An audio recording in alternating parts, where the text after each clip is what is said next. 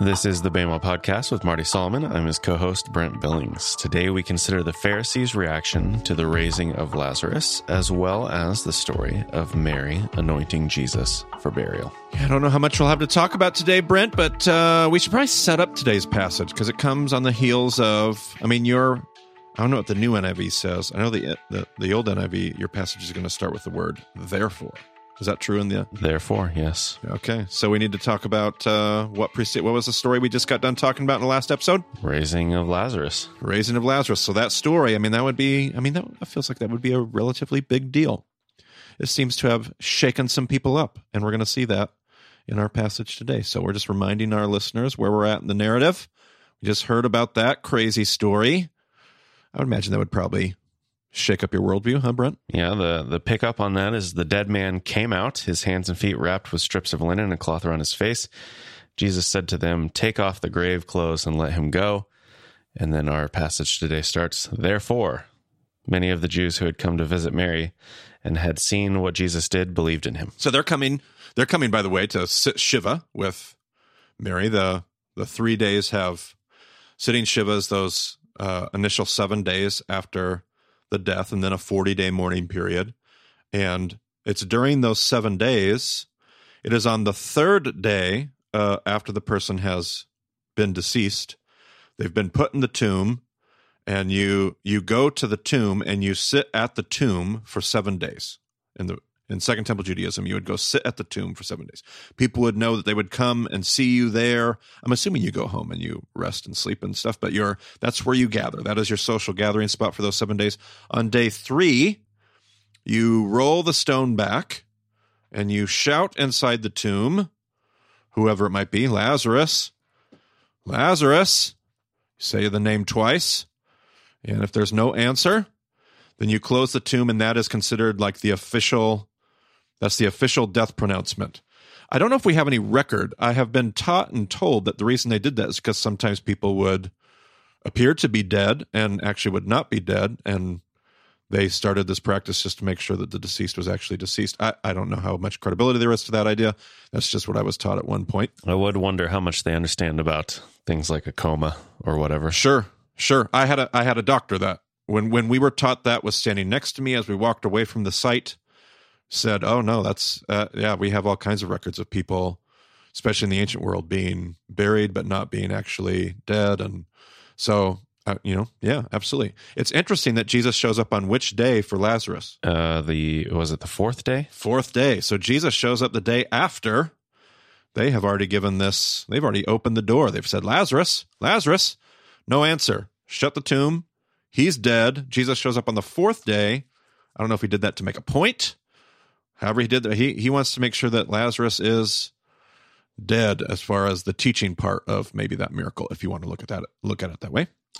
But uh yeah so they have let's see what, what did you just read brent? I got so excited i got sidetracked from whatever it was we just looked at. Yes they are coming they're coming to sit shiva so all these Jews, or I would, again, to be consistent with that word, I'm going to read Judeans because I think that's going to be very relevant to our passage here today. Those, there are many Judeans coming to visit uh, Mary, Martha, Lazarus. They're coming to visit her um, because she's in her Shiva period, and it's not going to be till seven days before she's done with that. So they they were there, they witnessed it, they saw it, and now they find themselves in a little bit of a predicament. Go ahead. Yeah, and this, I mean, they're just they're in the region of Judea, so it would make sense. Correct. Absolutely. Would, yep. All their friends, all the people they know, in general, most of the crowd is going to be Judeans, even if there's a few extras. Absolutely. They're they're right outside Jerusalem. They're definitely in Judea. We're not in Galilee. Nobody's traveling from Judea. This would make total complete sense. This is what you would expect to have. This is the group of people that she's a the community she belongs to, the group of people that would come to support her. Absolutely. So it says many of the Jews who had come to visit Mary and had seen what Jesus did believe to him, but some of them went to the Pharisees and told them what Jesus had done. I love you pulling out that detail there. Many believed, but some didn't know what to do with it. They go to the Pharisees. Okay. Then the chief priests and the Pharisees called a meeting of the Sanhedrin. which Sanhedrin? We talked about two different Sanhedrin, Brent. Remind us of the two, and which do you think this is probably referring to? Well, so there's formal and there's informal. And Yes. uh, my thoughts are already colored because the NET footnotes suggest that it is the informal. Oh, yes. I love you, NET. I love you so much. And their basis for that is uh, how Caiaphas, the high priest, is functioning in this meeting compared to what they would expect uh, his function to be in the formal Sanhedrin. I love it so much. I, I, don't love that you're allowing the NET to color your reading, Brent Billings, before you even have a chance to wrestle with it yourself. I mean, I read the passage before I look at the footnotes. I'm just saying, by the time we've recorded this, I have already read those footnotes. So your question it's true. It's true. Uh, does not come on a fresh mind in that way. All right. I appreciate that. Okay, go ahead. But yes, no, I do read I do read the passage before I go through the footnotes because first of all, there are so many footnotes. It is unreal. Like you have to pick and choose the good ones to talk about. Well, there's that, but it's also it's not a way to read the Bible. Like you're oh, stopping oh, like point. every yep. three or four yep. words. Like so Yep. I yep. am I am reading the passage in its entirety without any footnotes first like and then yes. going back to study. So beautiful. Um what are we accomplishing? They asked. Here is this man performing many signs. If we let him go on like this, everyone will believe in him, and then the Romans will come and take away both our temple and our nation. Now, it seems like the case they make here seems interesting. Now, before I even get into it and sound like an idiot, do you have any NET footnotes you're going to talk about? I don't think so, no. Okay, well, okay. Now, when you hear that, it feels to me, it feels to me like they have designed this. Uh, I don't know if I want to call it a case this statement they're making seems to be tailor made. Because remember, the Pharisees and the Sadducees, different ends of the spectrum, two different groups of people, don't work together. And of course, the Sadducees, the chief priests, their concern is going to be about the system that they've created, maintaining that order because they don't want to lose that cozy relationship they have with Rome. The Pharisees, uh, typically speaking, and again, we've talked about this with the chosen episodes in the past. Like they did a good job of depicting the fact that the Pharisaical camp was not a monolith. You would have had Shammai Pharisees, Hillel Pharisees.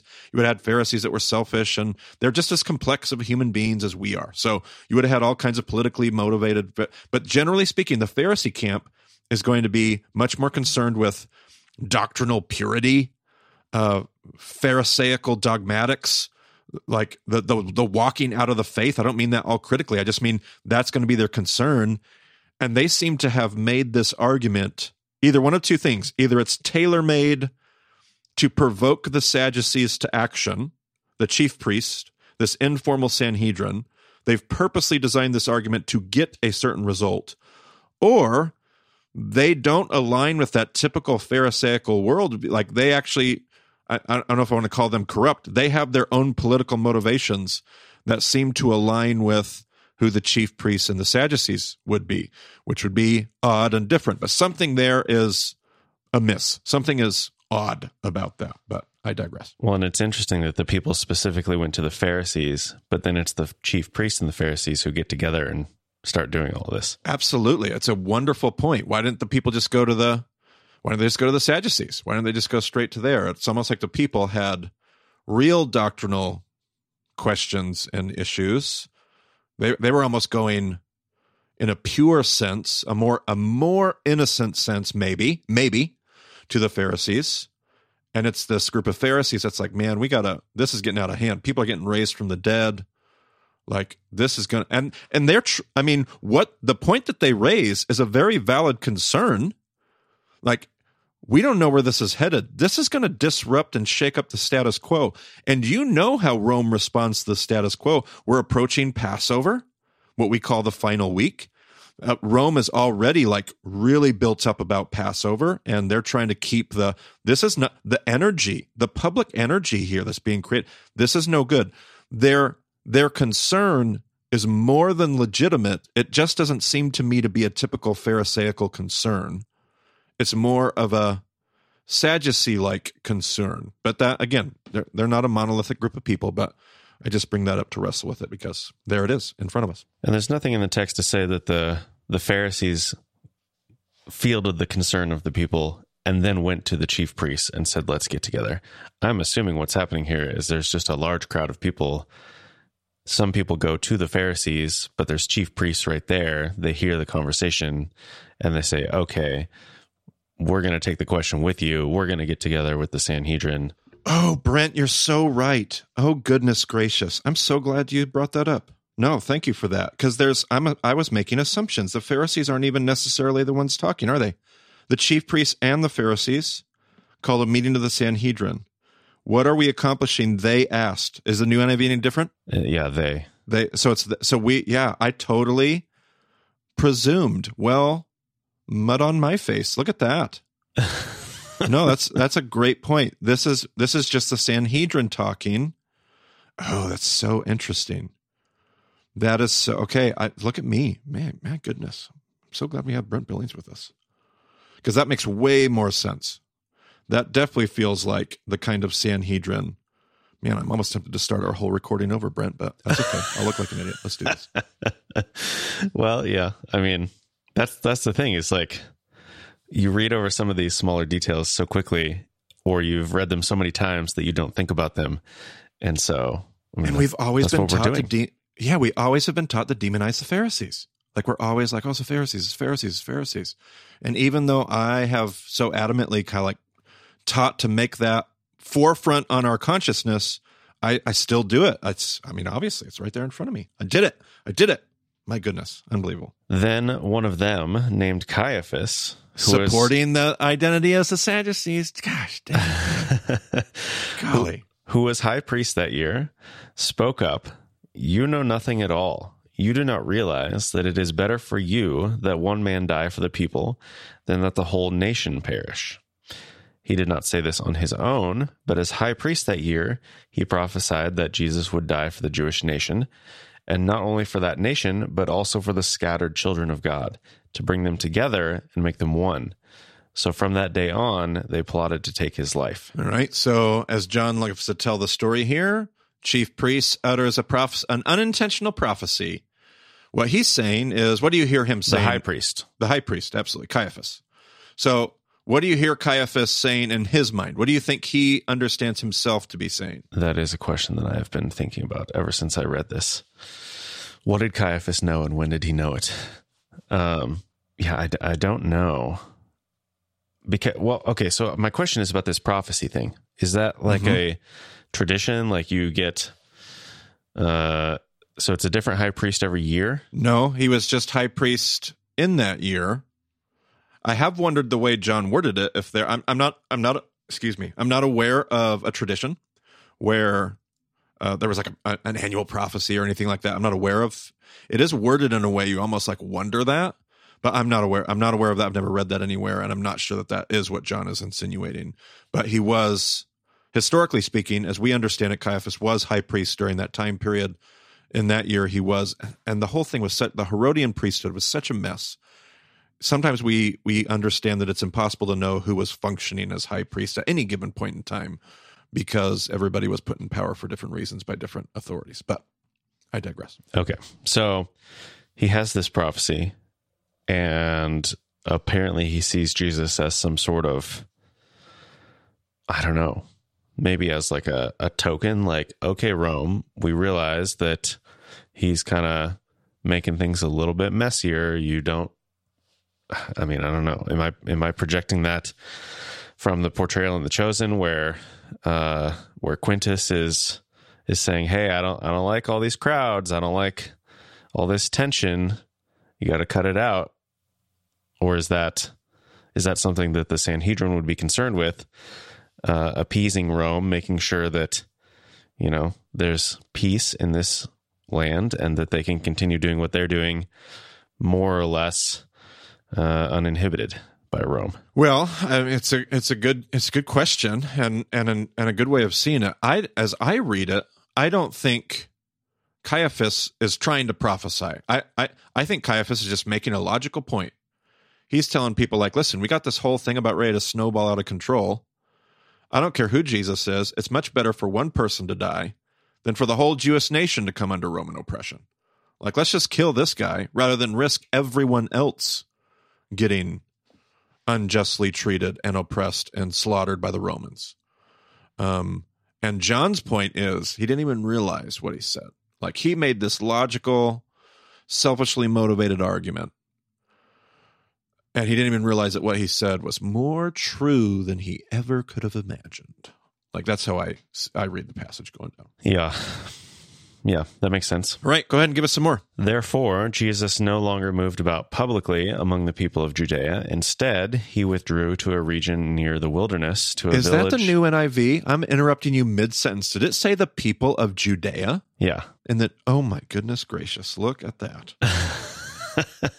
I will never understand why they make some of the decisions they do and not other places. Okay, go ahead. Pick up pick up at that verse I interrupted you on. Sorry. the people of Judea. Uh, instead, he withdrew to a region near the wilderness to a village called Ephraim, where he stayed with his disciples. And NET says, We don't actually know where this place is. Uh, best Right. guess, based on I don't know what evidence, is some modern place called Et Tayyibeh, uh, Yep. identified with the ancient Ophrah or Ephron. Yep, which leads just a whole nother set of questions. Uh, is it that place? And if it is, is there any kind of like biblical remez? Ha- is John is John just including like a random detail about where Jesus went and stayed, or is he doing it on purpose? Is it supposed to tie to the ancient biblical Orpa? Is it supposed to tie to the biblical image of Ephraim, even though there wasn't maybe even a place called like what is John doing there? I don't have any great insight there, but it is an interesting verse and I appreciate their footnote. That's good. And it does include, you know, in the text itself that he's going to the wilderness. So he is going, you know, a little bit outside of town at least. Um, if if it is the place that the NET suggests, it would be 12 to 15 miles northeast of Jerusalem. Um, Okay, you know, sure. Which would make sense. Uh, then it goes on. When it was almost time for the Jewish Passover, many went up from the country to Jerusalem for their ceremonial cleansing before the Passover. They kept looking for Jesus, and as they stood in the temple courts, they asked one another, What do you think? Isn't he coming to the festival at all? But the chief priests and the Pharisees had given orders that anyone who found out where Jesus was should report it so that they might arrest him. Okay, so everybody, according to John's telling, there's a there's a public buzz. There's the rumor mill. Everybody's wanting to know is he going to show up? And yet, the Sanhedrin has put out word. The chief priests, anyway, have put out word that if anybody should see him, and yet, as the other gospels tell it, his uh, his showing up in the final week is going to be very very public, um, which we're going to see in the very next chapter of John as well. But nevertheless, it is interesting to read the tone of how this portion of chapter 11 wraps up. Yeah, and as at the end of this chapter, we kind of like plunge into this uh, slow mo footage of Jesus's life, where we're covering just a handful of days for the rest of uh, most of the rest of the book of John. Um, so I want to go back and look at our timeline real quick. So we have John seven, Feast of Tabernacles. That's going to be in the fall, right? Yep. Then we have John 8. It says, when Jesus spoke again, and that's some sort of nebulous amount of time later. Then we have John 9. It says, as he went along, again, another nebulous of time, nebulous amount of time later. Then we have John 10. Uh, then came the feast of, uh, the festival of dedication, which that would be Hanukkah. Hanukkah. so like December. winter. Yep. Yep. Um, later in John 10, it says, Then Jesus went back across the Jordan. And then in John 11, it starts, Now a man named Lazarus was sick. So again, some kind of, you know, unknown amount of time later. John 11, as we just read, Jesus withdrew to Ephraim for some amount of time. And then we have when it was almost time for the Jewish Passover. So, uh, we've covered Spring. we've covered about six months in the past five chapters, and then we've got one week for the next what seven chapters, eight chapters, whatever it is. Yeah. I mean, if you go all the way to the end, we're going to be covering nine chapters. John 21. Yep. Right, right after his resurrection. At that point. Oh, yeah, yeah, yeah. Yeah. Eight, eight chapters of his life. Yep. Um, okay, so I just wanted to like point out. I mean, we we have talked about this. Like the first half of the book of John is different than the last half of the book of John, uh, but just the time frame that we're talking about here. Like, there's been so much conversation, so much dialogue, so much interaction with the crowds, and now, and now we're about to see this all happen over the course of a week. Yeah. I love you bringing, it might be next episode or the episode after that. We'll end up chatting about those two different books in John. So I really appreciate the setup to that and bringing that back to our awareness as we close up one portion and start to head towards another. hmm Okay, so so end of John 11, it was almost time for the Jewish Passover, and then it says at the start of 12, six days before the Passover, Jesus came to Bethany, where Lazarus lived, whom Jesus had raised from the dead. Here a dinner was given in Jesus' honor. Martha served, while Lazarus was among those reclining at the table with him. Then Mary took about a pint of pure nard, an expensive perfume. She poured it on Jesus' feet and wiped his feet with her hair, and the house was filled with the fragrance of her perfume. All right. Of, now of the perfume, sorry. of the perfume. Yep. Uh, now I'm I'm going to interject here and just give you my own. Now we're going to also link a sermon I preached recently, beginning of this year, in the show notes. Um, it's not an amazing video production, but I, I probably state things a little bit more eloquently than I'm about to here on this episode, just because it's a sermon.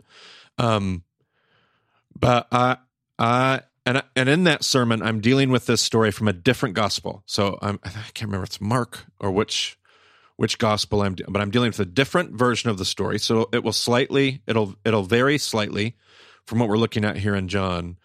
But I have to be honest. If I'm in this situation, I just, I love to stop right here in the story, and I love to just put myself in the story and ask myself how I'm going to respond. She takes a, a full bottle of nard, breaks the jar. What does it say in John? Does it say she breaks the jar? Uh, it says she poured it on Jesus' feet. and wiped his feet with her hair. In other gospels, she uh, she breaks the jar so that this entire jar of nard, like, can you imagine what that what the house smelled like? If you harmonize this, with, and I, I don't usually like to harmonize, but if you harmonize it with the other stories, and let it tell you that she used the whole bottle, she broke it and used the whole. Can you imagine? If I'm Jesus, I'm irritated. I'm and if I'm watching, I I'm I'm again I'm irritated, I'm frustrated, I'm annoyed at somebody's kind of like stupid, spontaneous, outlandish, dumb decision. And then there is absolutely a part of me that thinks to myself, you just took this perfume. We're told how much uh, in this story, we're going to be told how much this perfume cost and I'm going to be self righteously, and I'm going to say justifiably frustrated at the waste of what happened. I, and I know that because recently I visited a church where I was going to give a speaking event, walked into their sanctuary. They had the big, huge, uh, three screen, probably half a million dollars worth of projection technology and and and my heart immediately went, "Oh, this is what we're working with here. What could we have done with these decisions?" Um, I, I just know. I know how I'm going to relate to this story. If I'm a character in this story, I know how I respond to this event.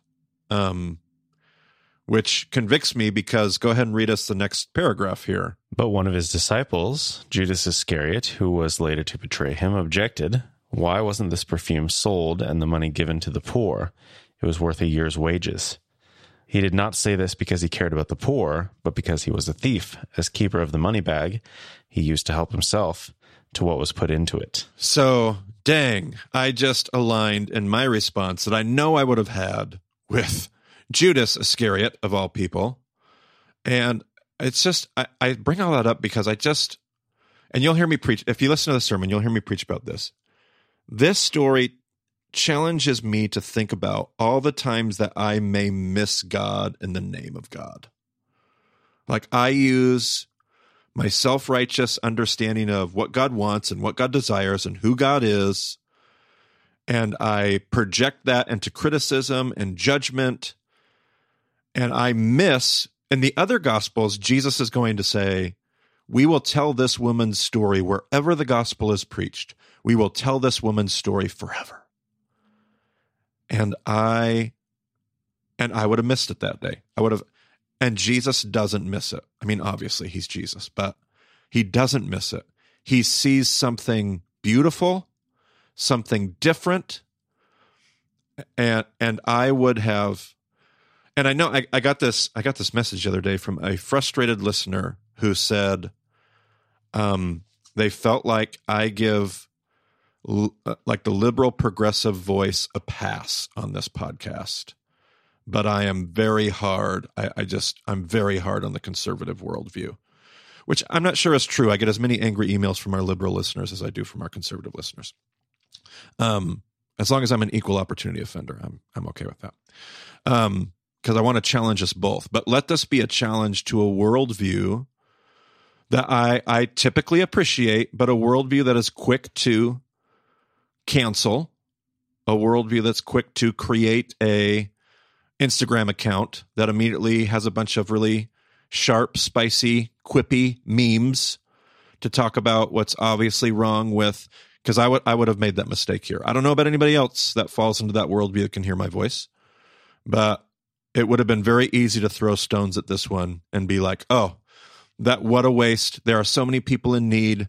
There are so many hungry folks outside the." And Jesus sees it differently. He sees it differently. So let's actually see what Jesus responds to because I don't think he sees it differently, differently, but he does see it differently than I would have in the moment. I would have seen it like Judas, and that disturbs me. Yeah, and and to your point, um, with the connection to to Mark, the statement there where it says, uh, "Wherever the gospel is proclaimed in the whole world, what she has done will also be told in memory of her." Um, John doesn't say that, but what he does say is the the house was filled with the fragrance of the perfume. And the NET footnotes points out that later Ecclesiastes Rabbah will say the fragrance of good oil is diffused from the bedroom to the dining hall, but a good Woo! but a good name is diffused from one end of the world to the other. And so oh snap! this this would have been later on Ecclesiastes Rabbah, but Yeah. if if this was a saying that was known in the first century, perhaps uh, John was using this to say basically the same thing that is said in Mark, but just in a more you know coded way or whatever. Hot dog. That's great. Man, what a cool connection. I absolutely am in love with that. I will steal that for my next sermon. and Mark, by the way, uh, is not at Lazarus' house; he's at the house of Simon the leper. So that's a fun one to try to uh, harmonize. well, yeah. We we may have some goodies on that at some point in our discussion, but Uh-huh. nevertheless. Okay, so um, so yeah, so Judas asked, you know, why why didn't we sell this and use it for the poor? Uh, Leave her alone, Jesus replied. It was intended that she should save this perfume for the day of my burial. You will always have the poor among you, but you will not always have me. All right, so let's deal with that. That's been a, an abused statement. It's just been abused all the time. Like people saying, like, well, Jesus acknowledges that you're never going to solve poverty. You're always going to have the poor with you. Why should we even try? Even Jesus says so. That's not at all what Jesus. Jesus is quoting Deuteronomy when he says that. Deuteronomy is saying you need to be open handed. You need to be generous. You need to look out for the alien, the orphan, and the widow because they will always be amongst you. So the call of Deuteronomy is a call to becoming a kind of people. It's not like this. Uh, it, it, it, it's not like well, if there's people that if there's people that are in need that are around you, then you should. Nope. You will always have people around you. You will always have people in need around you, and you need to be the kinds of people that see that need and meet those needs. So Jesus is not saying, forget about the poor, they're always here. Jesus is saying, no, caring for the poor is who we're always supposed to be. And I wonder if he looks at Judas with like, and we all know better about you, Judas, but like, of course, we're always supposed to care for the poor. What she's done is she's caught the holiness of the moment. She's caught the hour, to use John's language. My hour is, a, is upon us. She under, she catches, she sees what, according to all the other chapters of Jesus' teaching, everybody else is missing, including his disciples. But she doesn't miss it. She sees it, and Jesus says, and and because she sees it, you're going to realize it later. So I just uh, I I don't know how many times I miss what God is doing in the name of what I believe God desires and stands for. I, I don't know how many times I miss God in the name of God.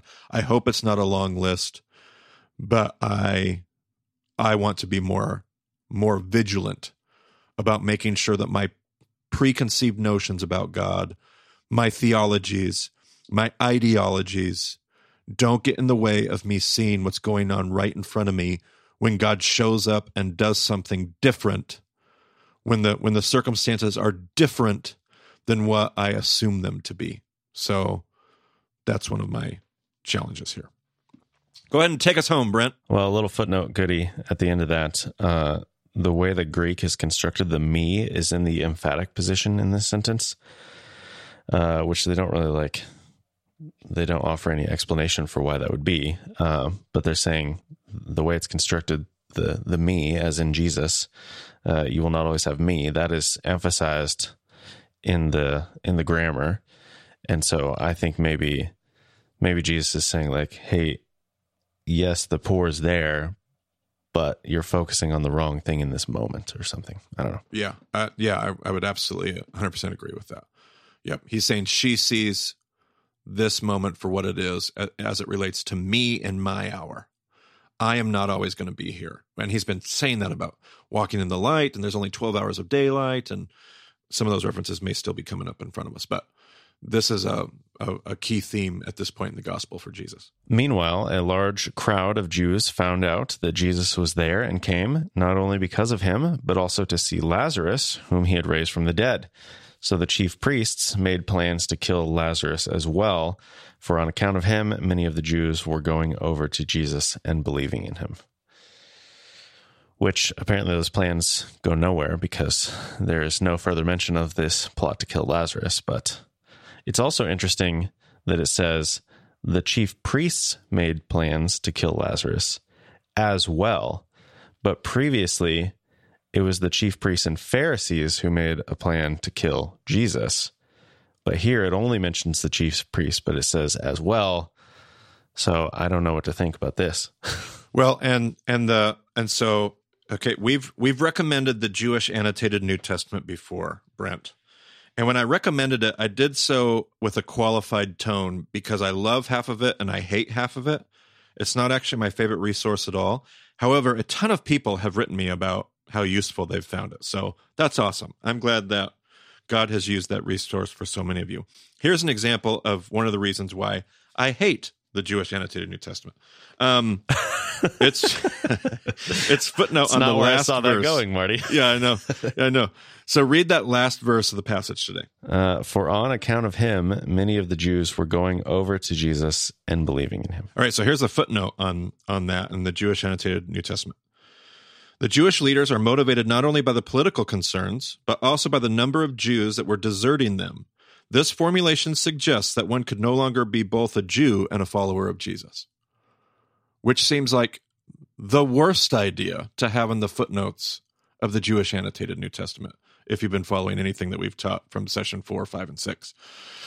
But nevertheless, I digress. Now, they did put Jew in quotations. So they did put uh, this formulation suggests that one could no longer be a quote Jew and a follower of Jesus. This is the same resource, by the way, that has the article. The reason we've always recommended it, Brent, is it's in this resource in the back of their New Testament. They have the article on the word Ioudaioi, which is that word that gets translated as Judean.